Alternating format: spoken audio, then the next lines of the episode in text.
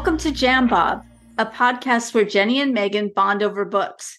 I'm Jenny. Hi, and I'm Megan. We're a mother and daughter duo here to bond over books with one another and with you.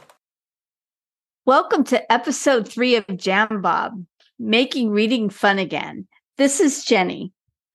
Last time we talked about how books helped us with personal growth, and today Megan and I are going to talk to you about how you get back your joy from reading when you've lost it or you never had it in the first place. So, Megan, was there ever a time that you fell out of the practice of reading? Hi, everyone. Um, this is Megan, and absolutely, mom, happened to me many times over the course of life. And in school, not high school, but when I was in college, I had switched majors from econ to history. And within those classes had a ton of required reading for probably, you know, I was taking three to four classes a quarter. Each of those classes probably had about four or five books that were meaty history books, not to mention text as well as articles and other things that I had to examine and write papers on for class. And I think when it became something that I was required to do, no matter what the subject, it kind of sucked the life out of reading. It became a chore. Um, and I'm just thinking about it now. It's just something that was really hard for me to to find joy. Uh, um, maybe because it was required. I don't know. What about you, mom? Was there was there ever a time that you had burnout with reading? Thanks, Megan. It, it, uh, there was, and it was actually as recent as last year.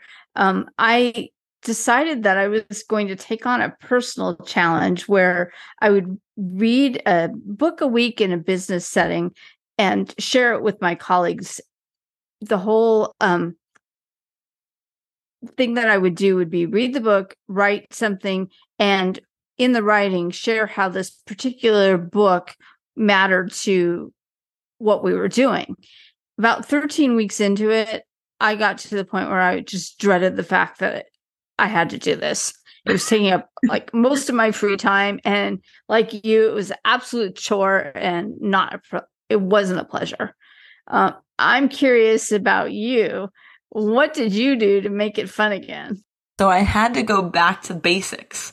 And so actually one of the first things that I did was go back to the Harry Potter series, which is, uh, I know is, is, you know, I grew up, I think the first one came out when I was in first grade. So 1999 or something around there. And, um, yeah, it really helped to get sucked into a story and a world of characters that I had known and felt really familiar. And I think what also happened in that circumstance was um, the reading level of which I was reading at went down significantly. So it was easy to digest. It was my brain didn't have to really think through and parse out different, you know, real facts or have an analytical view on it. I got to read purely for pleasure and um, it also helped that I think I, I restarted it around Christmas time, which is when all of the films are like coming on loop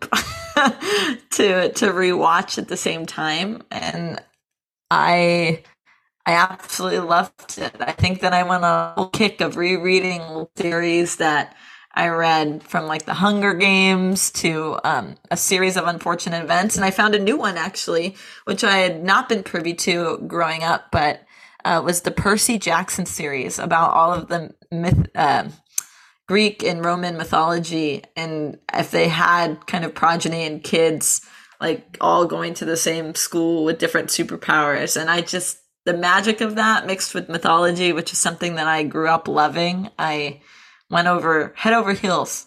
and it, it, kind of opened the door for me to just go back, get my foot into a library again, and start picking up books at a rapid pace.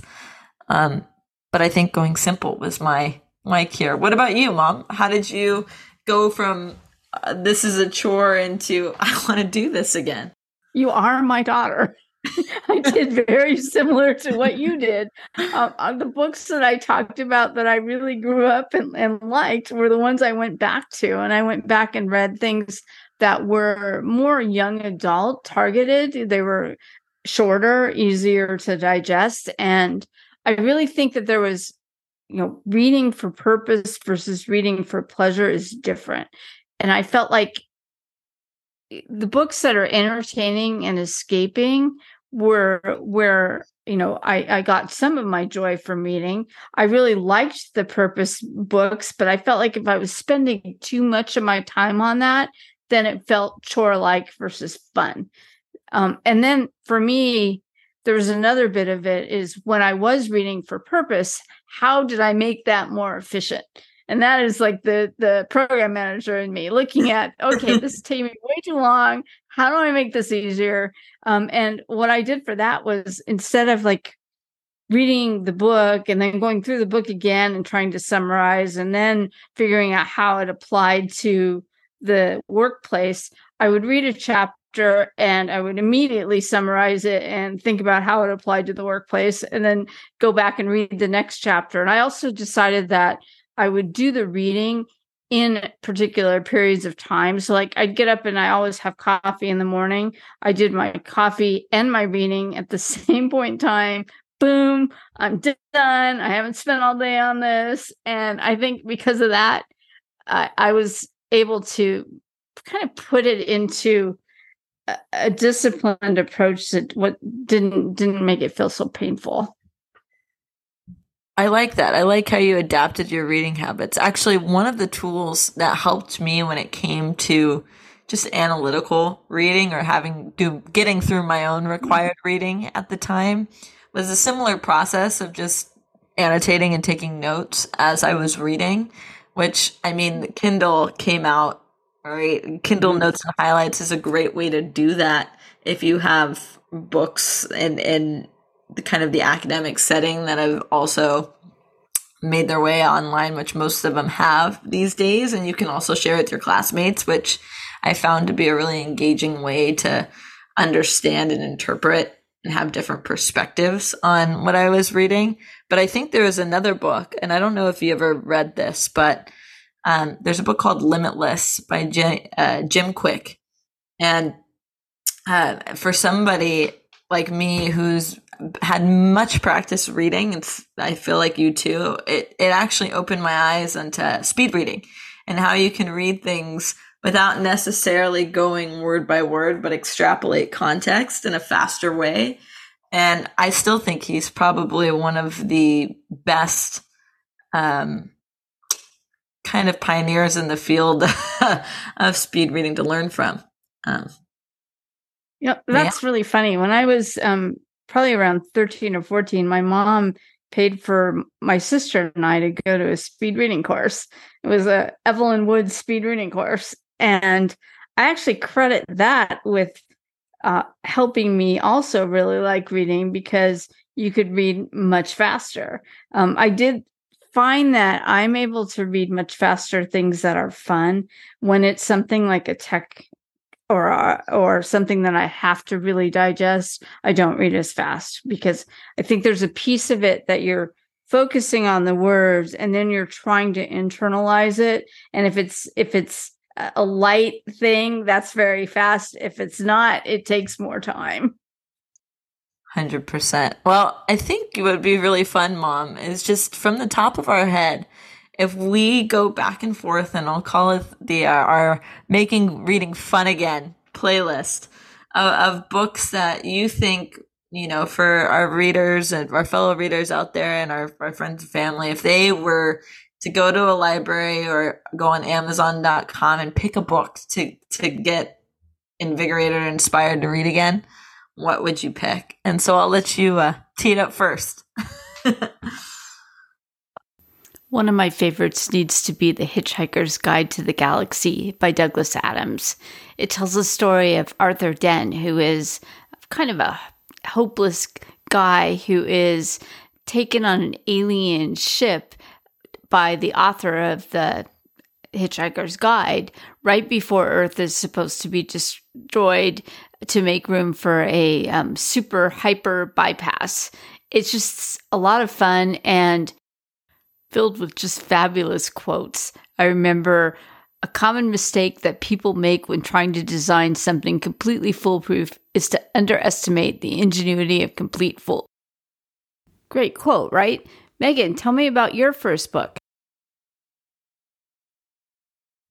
I think one of the, the first books that comes to mind is The Martian by Andy Weir. And I might have, I might be slightly biased because he did come to Goodreads when I worked there. And so I got to meet the man and I was just really inspired. But as somebody who uh, wasn't fully into sci-fi. I think that book is just so well researched, so well done, very humorous, and though it is a little bit lengthy, you're just so invested in Mark's journey on Mars. And I know, I mean, it's also a great film adaptation um, with a good old. Um, why am I blanking on his name? Good Will Hunting guy. Uh, but yeah, it, it was amazing. It's just one of my favorites. I, I, think one of the things that I found really interesting about that book was that he was not a published author, right? And he went yeah. from, you know, absolutely nobody obscurity to an amazing author with a lot of presence and, and a movie.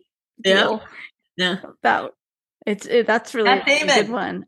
there you go. David. Okay.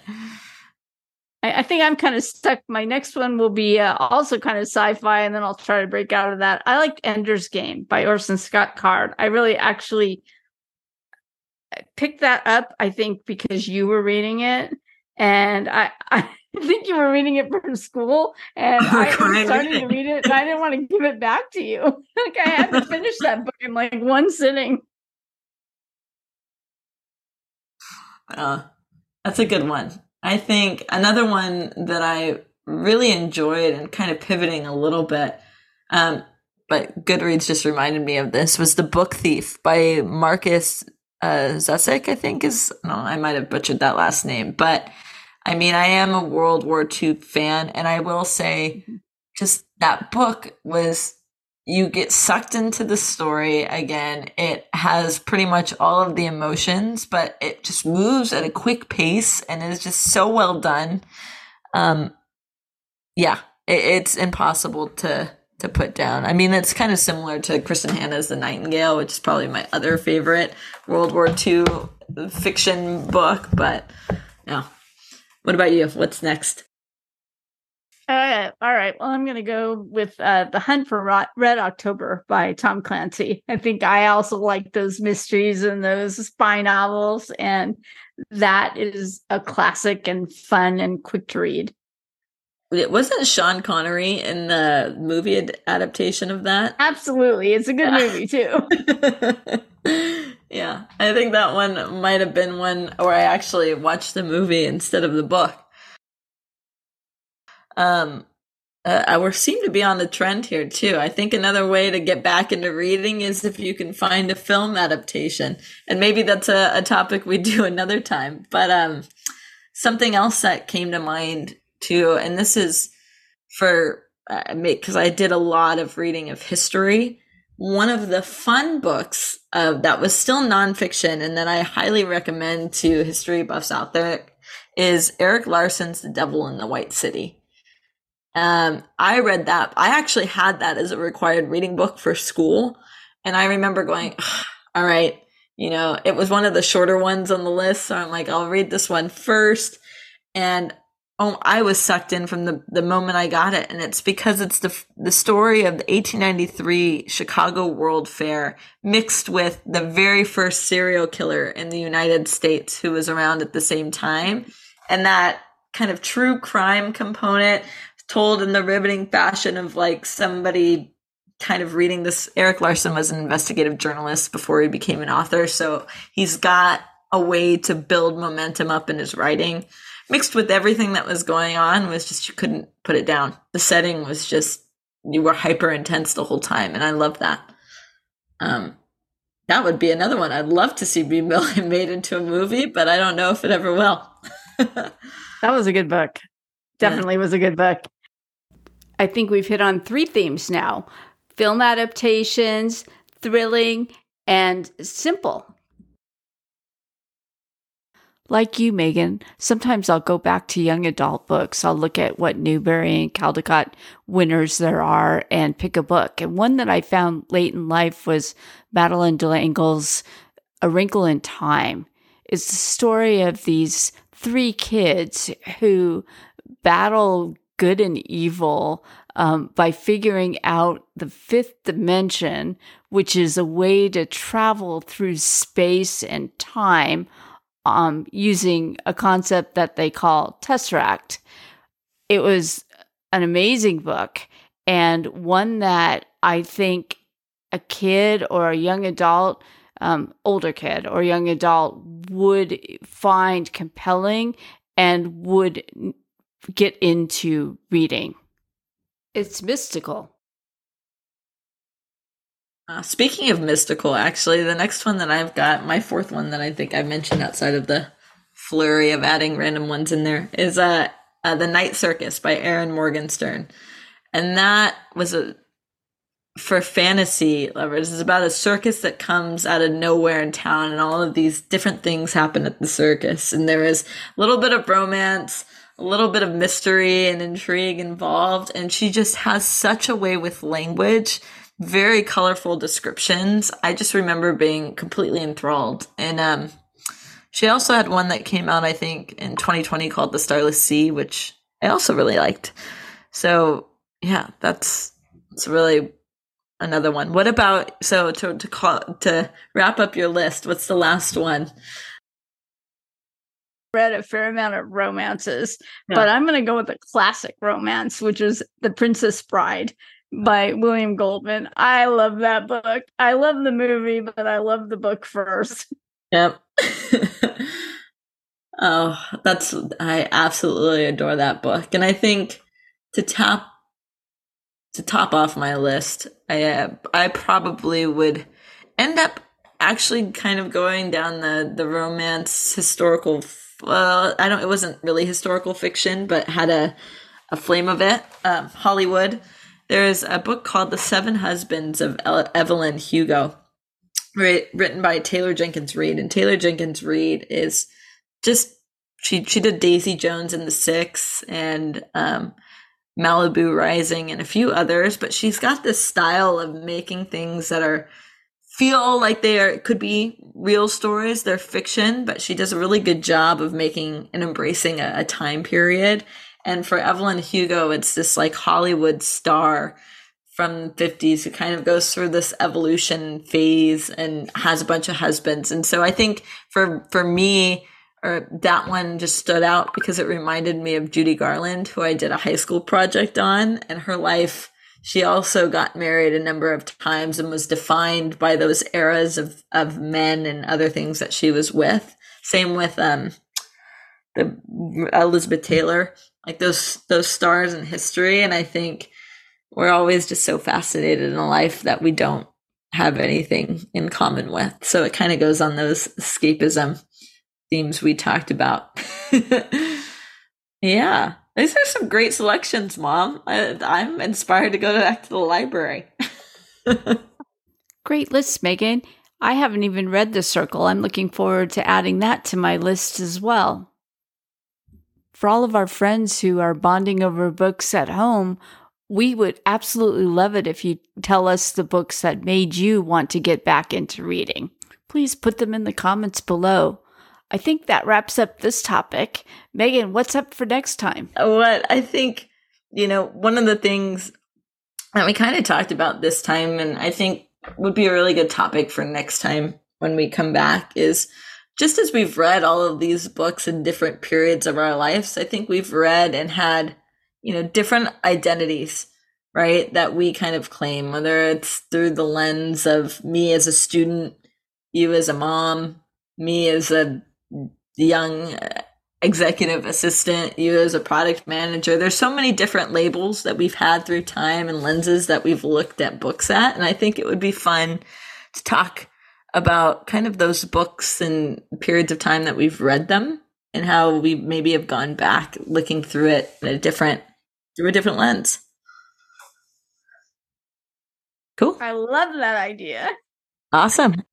For all of you at home, thank you for bonding over books with us. Till next time. Bye.